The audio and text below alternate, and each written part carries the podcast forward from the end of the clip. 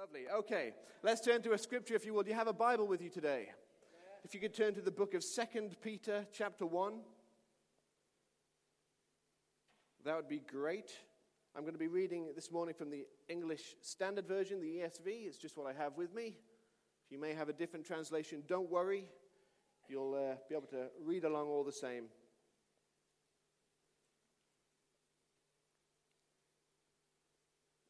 Second Peter chapter 1 and the first 15 verses. Simon Peter, a servant and apostle of Jesus Christ, to those who have obtained a faith of equal standing with ours by the righteousness of our God and Savior Jesus Christ, may grace and peace be multiplied to you in the knowledge of God and of Jesus our Lord.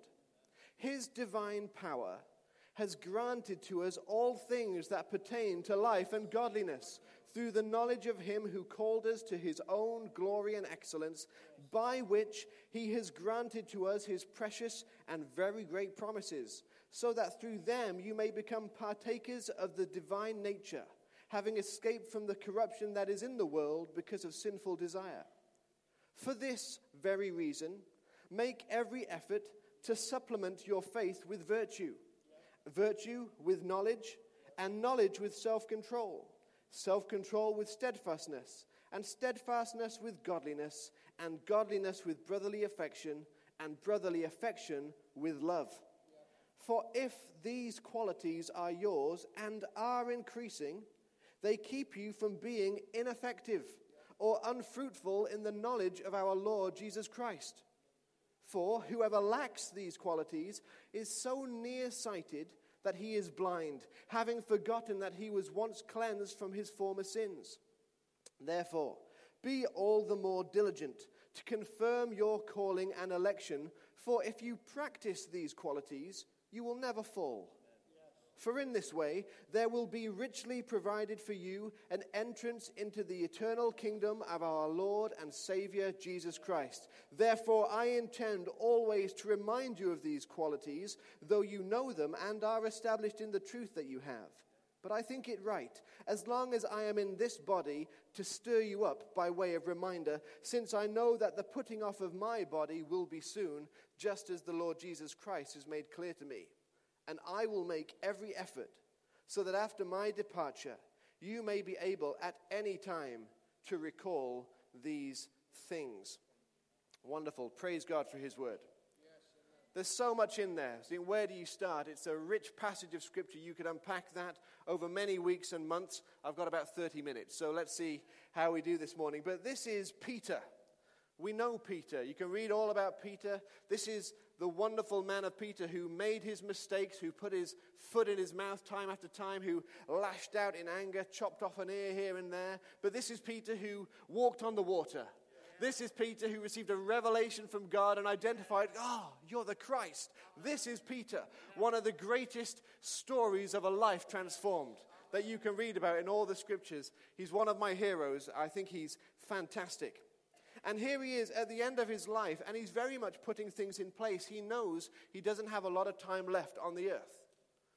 And so, in his two letters that we have, his two epistles here, he's writing to warn the churches and to warn people about certain things. He goes on in chapter 2 to talk about false teachings which will try and come into the church. He talks in chapter 3 about the sure and certain return of our Lord Jesus Christ. And here in chapter 1, he's basically saying, I feel I'm coming to the end of my life. I just want to, by way of reminder, let you know about some things so that even after I've gone, you'll be able to call these things to mind as often as you like. And three times, he mentions a little phrase, the knowledge of God, the knowledge of Him, the knowledge of our Lord. Peter is consumed by this. I want to leave behind a rich deposit that you would know the knowledge of our Lord Jesus Christ this morning, I just want to talk to you very simply, in very simple terms, about knowing God. It's so important, and as we'll see, even from this passage of Scripture, it starts there. Okay? And it raises the question do you know Jesus? Now, we'd all say, I know Jesus. Yes, I'm a Christian. I want to kind of delve just a little bit deeper past that to say, do you know him? Do you know him? I don't know, I don't mean in the same kind of way that someone says, Oh, I was talking to Darren. Do you know Darren? And you think, Oh, Darren. Tall? No. Short? Well, somewhere in the middle? Yeah. Well, I think I know I think I know who you mean, but I wouldn't say that I know him.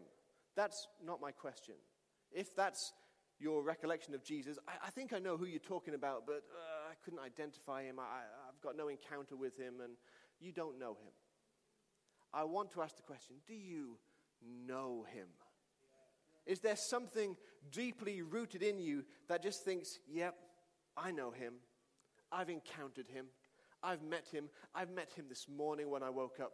I knew him as I went to bed last night.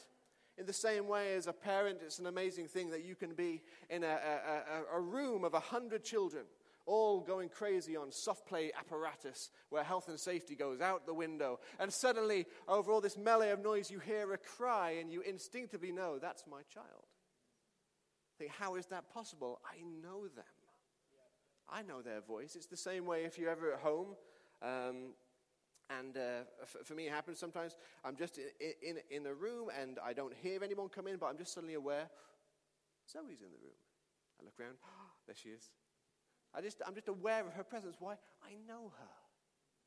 I know her presence. I know what it feels like. I know what it's like when she's around me. That's the question. Do you know Jesus?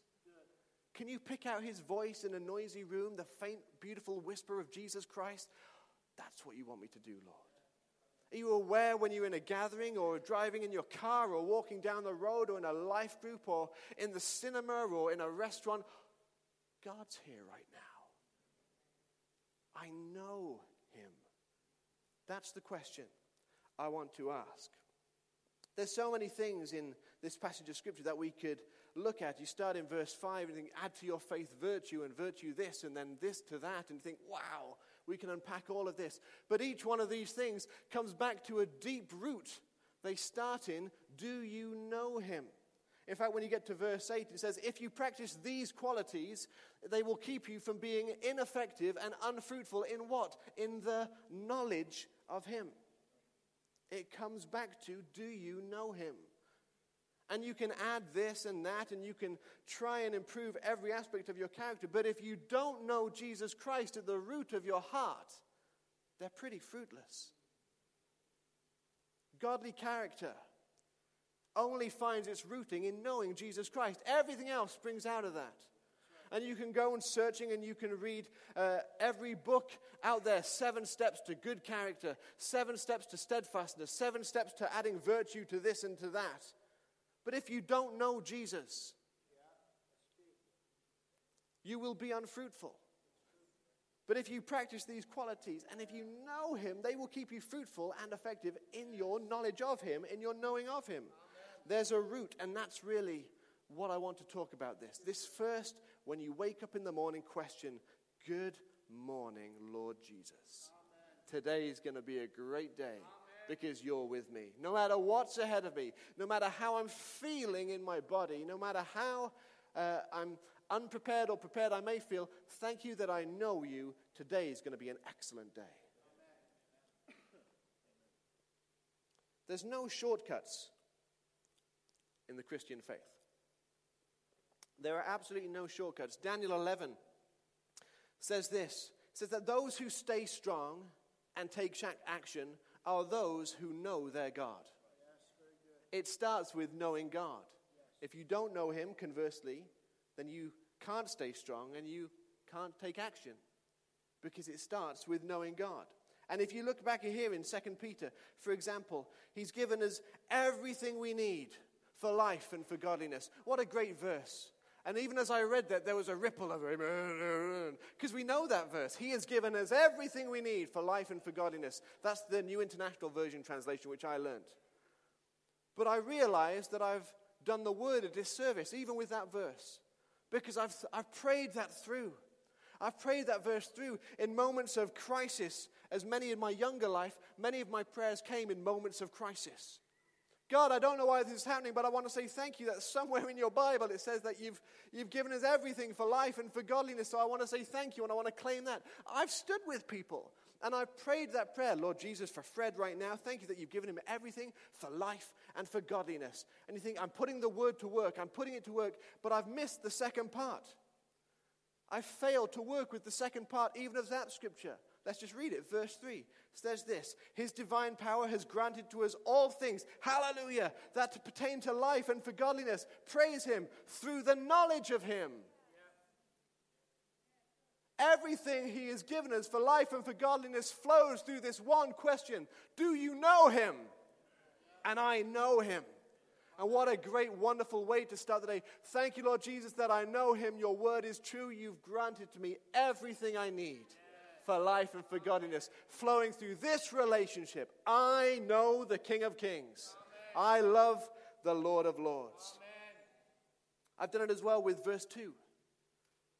People facing uncertain situations, needing a, a sense of the peace of God in their life a breakthrough, just an outpouring of grace into a situation. Well, Lord Jesus, I pray for Fred. Fred gets many prayers. and it's always by here as well. Fred, Lord Jesus, we just pray for Fred right now that your peace that passes all understanding would come to him. That, Lord Jesus, in this situation he's facing, Lord Jesus, your grace would abound to him. I think, well, I'm not working with the whole of the scripture. Because verse 2 says this May grace and peace be multiplied to you through the knowledge of him. There are no shortcuts. And I don't know about you. If it's just about me, then I'll just talk my own testimony and recollection. But many of the prayers that I have prayed out in times of crisis have been prayers of anguish. Oh, God, help me in this moment of time. And all it has done to prove is that I've tried to take a shortcut. I've never given myself to the knowledge of Him. There has to be that relationship. So, my question, which I believe God has given me just to give to you this morning, is this Do you know Him?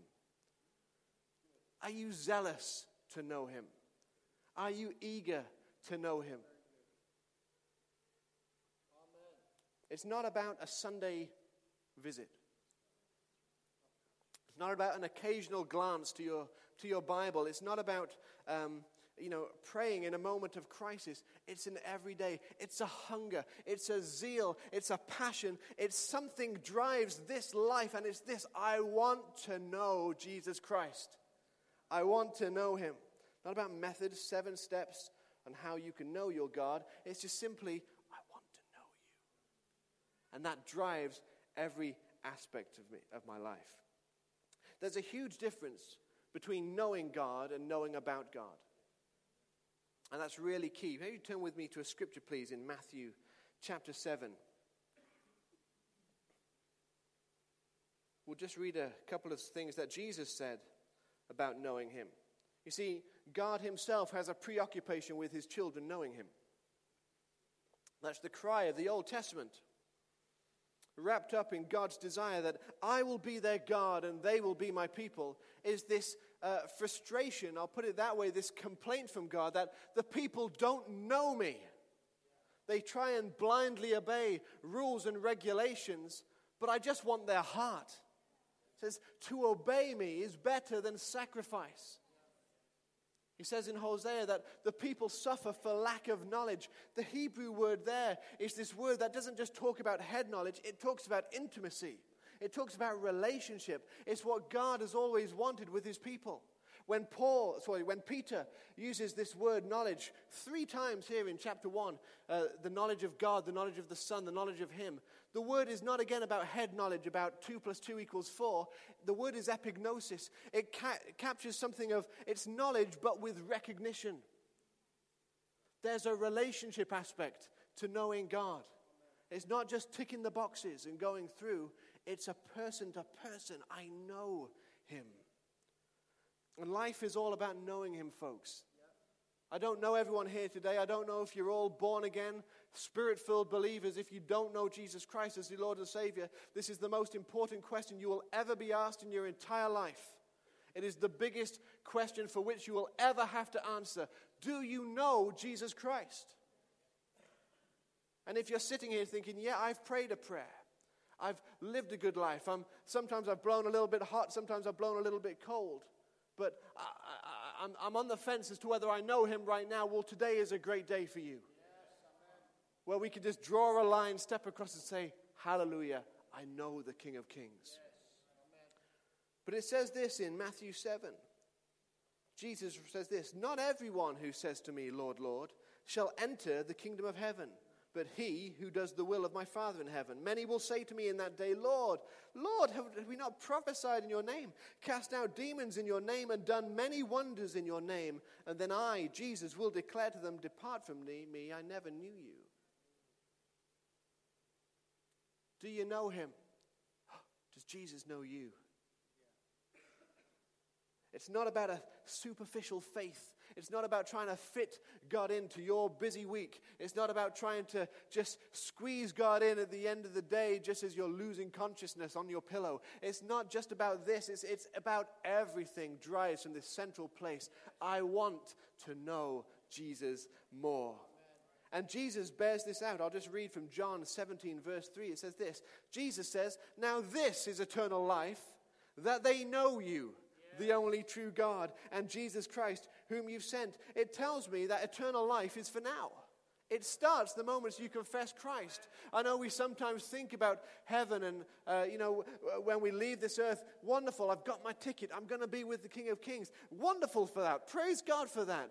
Thank you, Lord, for every soul saved that's going to be with you one day, Lord Jesus. But there's got to be more. And he says, This is eternal life, that they know you. It tells me that eternal life starts now. It tells me that there's something of eternal life even as I walk around the streets of Cardiff up and down Whitchurch Road that I can pull, even though on this earth I can pull down the realities of heaven into this world. Where eternal realities invade a time space world, eternal life is being lived out. It's for now. And how can we do that? By knowing Jesus Christ. I want to know him. For Oliver's last birthday, Oliver's my son, he received uh, lots of gifts and cards, and from uh, some re- uh, relations who live far away, a check. The wonderful check when you open the card and the check would fall out, flutter to the floor. Do you remember that feeling? Happens less the older you get. Um, still better than coins, but um, uh, it's like, what is, Dad? What is this? Oh, that's, oh, that's a check. Oh, can I, can I take that to the shop and spend it for, for, for 15 pounds? Can I take that to a shop? Well, actually, no. Confusion. Someone's given me money, but I can't spend it. Well, kind of. This check represents that you have 15 pounds, but you have to do something with it. What do I have to do? Well, you have to give it to me because it's actually written in my name, but that's not the point. You have to take it to a bank. You've got to do something with it. You've got to deposit it so that the balance of this check will be made readily available to you to spend in any shop you like. I know many Christians who walk around with a wallet full of checks. I can refer to that. Praise God. Oh, that's, that's good. Oh, yeah. That's good. I'm going to read that. Any moment of crisis, here's my check. Oh, yeah, everything. For life and for godliness, that one says. Yeah, wonderful. Pay David Shutt, life and godliness. Wonderful, wonderful. That's good, but it's not the extent. God wants you to have a rich deposit in Him. Not walking around with checks that suddenly, when you come to it, you suddenly realize this is actually pretty useless to me. I got a moment of crisis. I need to pray for my brother or my sister, and actually, I, all I, all, I don't have any cash on me. You've got to deposit what God gives, gives you. Don't walk around with just a wallet full of checks. Deposit it deep down. Get to know Jesus Christ. He wants to get to know you. That amazing thing? He wants to get to know you. It's the difference between knowing God and knowing about God. And I want to know Him. I don't want to know about Him. I wrote these things down. I don't want to pursue knowledge about Him. I want to pursue Him. I don't want to read books to find out about Him. I want to read books which show me Him which bring me into a deeper relationship. I don't want to sing songs in a church or in my car or from a CD or whatever that just, you know, kind of like make me feel nice about Him. I want songs which basically take me into the presence of the King of Kings Help me see him for all he is. Help me praise him for all he has done. Help me worship him for all he's going to do. I don't want to go to a Bible school just to find out a little bit more knowledge about God. Don't go to any Bible. There's lots of Bible schools. I, am involved with a Bible school. Don't go to a Bible school just to find out about God. Go to meet Him. Find a Bible school that's going to help you meet the King of Kings. I know one. Come and see me. We had, we've had, I've been involved with the Bible school for the last three years, and you meet lots of different students. We had one, uh, and I'll, I'll, I'll, change his name. We'll, we'll call him Steve, because I don't want to embarrass him, because some of you will know him. But we were about two weeks in, and Steve knocked on my door, and there are tears streaming down his face. Like, oh no. Pastoral Dave, here we come. Here we go. We're new at this. We can do this. Okay, Steve, come and take a seat. Steve, what's the matter? And then before I even let Steve answer, I just begin to put words in his mouth. Is it this? No. Oh. Is it this? No. Oh. I'm not very good at this. okay. Uh, is, is, is, are you struggling with the workload? No. Are you struggling with your classmates? No. Are you struggling with uh, uh, reading? And, and, no, none of that. Are you struggling with evangelism? No. What? I'm out, Steve. I've got nothing left. What, what's the matter with you? no. Um, Steve, tears streaming. The problem is, I've met Jesus. I've met God. And He's too big for me. He's too big for me, Dave. I don't know what to do. I've met the King of Kings. And he's crying and crying. And I'm sat there with this huge grin on my face. Steve, this is the best news ever! Steve, this is fantastic! Steve, this is wonderful! Steve, don't you know what this means? I don't know what this means. Steve, you've met Jesus. And in the light of an encounter with the true King of Kings, everything has changed. All bets are off now, Steve. Life is good because life is as it intended to be. You've met Jesus. You've met God. You've met the Holy One. You've met the Prince of Peace.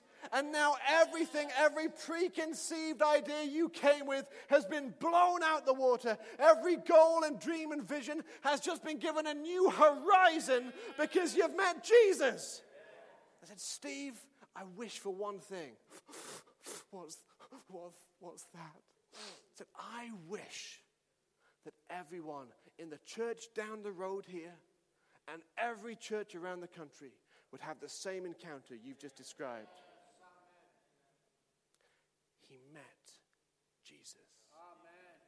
And nothing was the same. He's ruined. He's absolutely ruined for God. He can't do anything now because everything he sees is a filter of, I've met the king. Everything looks so much different now. Trials and tribulations? No, I've overcome the world through Jesus Christ. Health, problems, illness? I am the Lord who heals thee. He, everything has changed.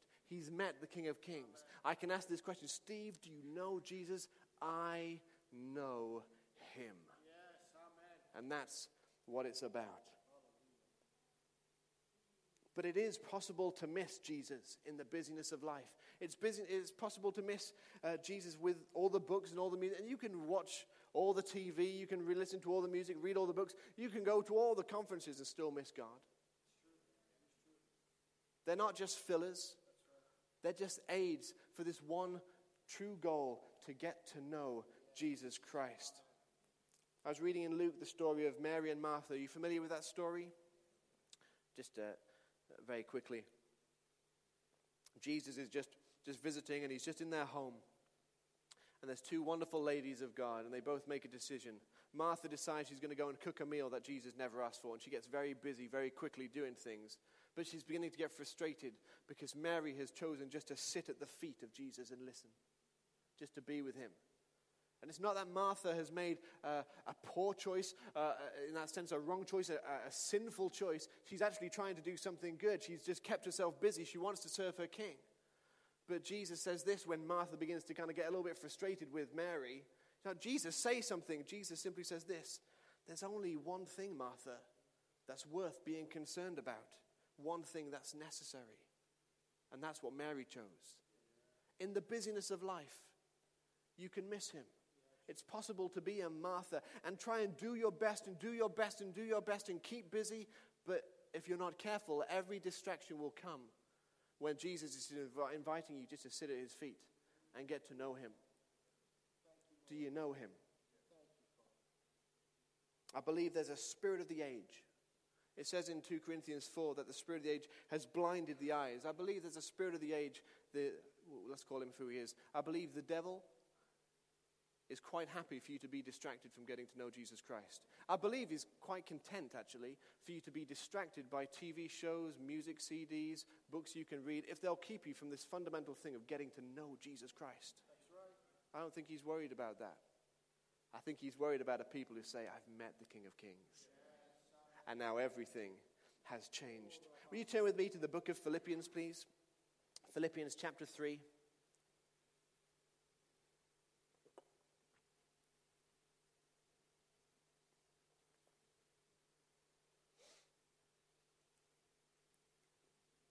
Philippians chapter 3, and pick this up um, about halfway through verse 4, and we'll read right down to verse 11. This is Paul writing now. He says, If someone else thinks they have reasons to put confidence in the flesh, I, Paul, have more. Circumcised on the eighth day of the people of Israel, of the tribe of Benjamin, a Hebrew of Hebrews, in regard to the law, a Pharisee, and as for zeal, persecuting the church, as for righteousness based on the law, faultless. But whatever were gains to me, I now consider loss for the sake of Christ. What is more, I consider everything a loss because of the surpassing worth of knowing Christ Jesus my Lord, for whose sake I have lost all things. I consider them garbage, that I may gain Christ and be found in him, not having a righteousness of my own that comes from the law, but that which is through faith in Christ, the righteousness that comes from God on the basis of faith. The start of verse 10 I want to know Christ. It's amazing. This is the Apostle Paul, and he's quite happy to go toe to toe with people. Say, if they want to talk about credentials, if you really want to kind of go on a sort of, I've got this in my locker and you've got this, and I'm happy to do that. From birth, I fulfilled every uh, requirement of the law of Moses. As to my zeal for what I believed was right, I persecuted the church. I did that with the best of intentions. As to uh, the knowledge of the law and application of the law, there's none like me. I really am that good. But all of that, Paul says, is counted as absolute loss to me now. The word there is deficit. I'm in deficit. If that's all I've got, I'm actually in the negative. I'm in deficit compared to this knowing the surpassing worth of knowing Jesus Christ. And he goes on, and all these things again, these tick boxes, what seems to be good in the eyes of the world. He says this, and you know, uh, again, all these things that I could list out for you, I've come to reconcile this. They're like rubbish to me. It's a strong word, it means excrement. He wants it to, he's not being crass, he just wants you to know this is how base they are to me now, compared to knowing this. I've gained Jesus Christ. And then for all this, he says, and I want to know him still. I want to know him more. This is Paul, Damascus Road Paul, bright light, blind, three days, ah, scales fall off, revelation of Jesus Christ. That's Paul, Paul. This is Paul. Think, how could you get to know him anymore? What greater encounter would you like? He just has a heart that says, I just want to know him. It cried out from every fiber in his being, Oh, Lord Jesus, I want to know you more. And everything, everything else was considered a loss to him to that end. This is what Jeremiah prophesied in Jeremiah 9 22 and 23. Thus says the Lord Let not the wise man boast in his wisdom let not the mighty man boast in his might. Let not the rich man boast in his riches, but let him who boasts boast in this, that he understands and that he knows me. Paul had one boast I know Jesus. and I want to know him. I know Jesus, and I want to know him. Do you know him? King David writes in one of my favorite Psalms, Psalm 27, he says this One thing I've asked of the Lord, this is what I seek, that I might dwell in the. You know that scripture? Great scripture. One thing I ask of the Lord, this is what I seek, that I. How would you finish that sentence? One thing I ask of the Lord. Oh gosh, one thing. This is what I'll seek. So the thing that you're asking for is the thing that you're also seeking. So, how would you finish that sentence? How would I finish that sentence? One thing I ask of the Lord, this is what I seek, that I, huh, well, you know, that's a, you kind of begin to kind of think about all the practical things, desires of the heart, don't you? They begin to kind of like, well, there's this, and for my children, and for my family, and, and good things as well, not wrong things, those things for the, for the, for the church, and, and things for what we'd like to see here, but wow one thing, if I had to like bring it down to one thing, gosh. I want to know Jesus Christ. And it's interesting that David says, One thing I ask of the Lord, this is what I seek, because that's so true. The things that we are passionate about are the things that we will pursue with all our hearts. There's no two ways about it. You want to know what somebody is passionate about, you just begin to ask them questions about what you give your free time to. Because people are always told, well, I'm too busy for this, there's this and this and this. But, well, what do you have time for? Well, I love to do this. Oh, oh I got time for that. Oh, yeah, but, you know, that's, I'm passionate about that. One thing I ask of the Lord, this is what I seek, that I, I just leave that one with you to ponder. But with this overarching question of this, do you know him? Because he wants to know you. This is not to bring any sense of condemnation, by the way. I believe the Holy Spirit, and all we've heard uh, over the last 16, 17 months about discipleship, is just bringing things again back into a focus of where we start. To be a disciple, to become like the Master, is to first of all start with this Do I know him that I want to become like? I want to spend time with Jesus. Do you know? There's no condemnation, but perhaps some of us need to just adjust our focus ever so slightly. I would just encourage you with this scripture seek first the kingdom of heaven and his righteousness. And all these things. What things? The things that would probably take number two, number three, number four on that list. But seek first the kingdom of heaven. Seek first the King of kings. And all these things. So I need to leave you with something to do, otherwise, this is just a lot of head knowledge and leave you with questions. But I don't want to do that. I believe God's given me a scripture just to leave you with as a starting place to answer this question Do you know him? Will you turn with me, please, to the uh, Old Testament book, the prophet of Joel, chapter 2.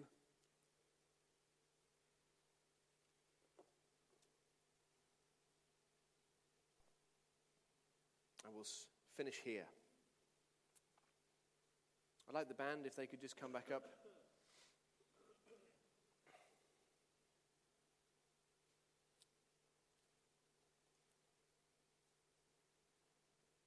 Hallelujah. Joel chapter 2, start in verse 12 and, and verse 13 as well. Excuse me. Even now, declares the Lord, return to me with all your heart, with fasting, weeping, and mourning. Rend your heart, not your garments. Return to the Lord your God, for he is gracious and compassionate, slow to anger, abounding in love, and he relents from sending calamity. I'm blessed by that because we can start right here and right now today, even as the Lord says there, even now. Thank the Lord, there's always an even now. Even now. I don't know how you came into this auditorium this morning. I don't know what baggage you've come in with. I don't know how uh, sitting under this word this morning has made you feel, but it shouldn't have made you feel condemned. It should simply have made you feel, God, I want to do better. Well, there's an even now for you. Even now. Return to me, says the Lord, with all your hearts. He goes on to say this rend your hearts. That word rend, it's quite a violent word. It's a ripping word, it's a tearing word. It just simply means this come to me with a brokenness that simply says this Oh God, I need you to do a fresh work in my life. And I come to you with a heart that is broken for you to do all that you need to do. Return to me, says the Lord. Rend your hearts, not your garments, not the external things that look good, that would seem to be appropriate in the eyes of the world or even in the eyes of the law. It's on the inside where God sees. Rend your heart. Return to me. I'm simply going to make one appeal. I'm Not going to ask anyone to come to the front. I'm just simply going to put out an appeal. And if that's you, and it could be many, it could be few, I really don't mind. I'm just going to ask you to stand to your feet and we're going to sing a song. It's an old song. It's one of my f- favorites that I remember from growing up. It says this The greatest thing in all my life is knowing you. The greatest thing in all my life is knowing you. I want to know you more. I want to know you more. The greatest thing in all my life is knowing you. I'm simply going to say this. You sat under the word. I believe the Holy Spirit gave you that question to ask you Do you know Him? If you would like to know Him, however you've come into this room this morning, I'm simply going to say this. Forget about everyone on the left or right of you. Forget about friends. Forget about family. Forget about, in the right sense, husbands and wives. It'd be great for you to stand together, though. And simply say this Lord Jesus, I want to know you more. And today, Heavenly Father, is just a moment, an even now moment, where I'm going to leave this place different because my focus has come back. The plumb line of your word has dropped, and I've just been found just to the left or just to the right. And Lord Jesus, I want to be true to everything you want for me. I want to know you more. Now, practically for yourself, that may mean a reevaluation of things that you give your time to. It probably will mean a reevaluation of how you spend your day. Not trying to fit God in, but putting God first and finding that by the grace of God, you still have time for everything else that you want to do. He's very good like that. So I'm simply going to say this. Will you just close your eyes? And I'm going to pray. Heavenly Father, I want to say thank you for your word. I want to say thank you for your word, Father, that is sharp, sharper than a double edged sword. And Lord, today I just pray in all that we've heard over the months of discipleship and wanting to be like you and given ourselves to you, Lord Jesus, that as your word has come, that it would cut to the heart even now and just highlight to people, Father, whether they need to stand and say, I need to know you more. Lord Jesus, show us areas in our lives that just need to be realigned with you at the head and everything else following. Lord Jesus, help us to even remember now how Paul wrote, Father, for all the good that we can do, Father, without you, Lord Jesus, it says we're in deficit, but we want to know you all the more. Lord Jesus, for the busyness of our lives, for the, the, the well intentioned Marthaisms, Lord God, help us to see where we just need to put things by and be like Mary, making time to sit at your feet. I want to say thank you for your word. I want to say thank you, Lord God, that it's through the knowledge of you that grace and peace is multiplied to us. But may we never forget that root and this question Do I know him? Heavenly Father, my heart is this I know you and I want to know you still. Thank you, Lord Jesus. Amen. If that's you, I'm just going to invite you to stand to your feet.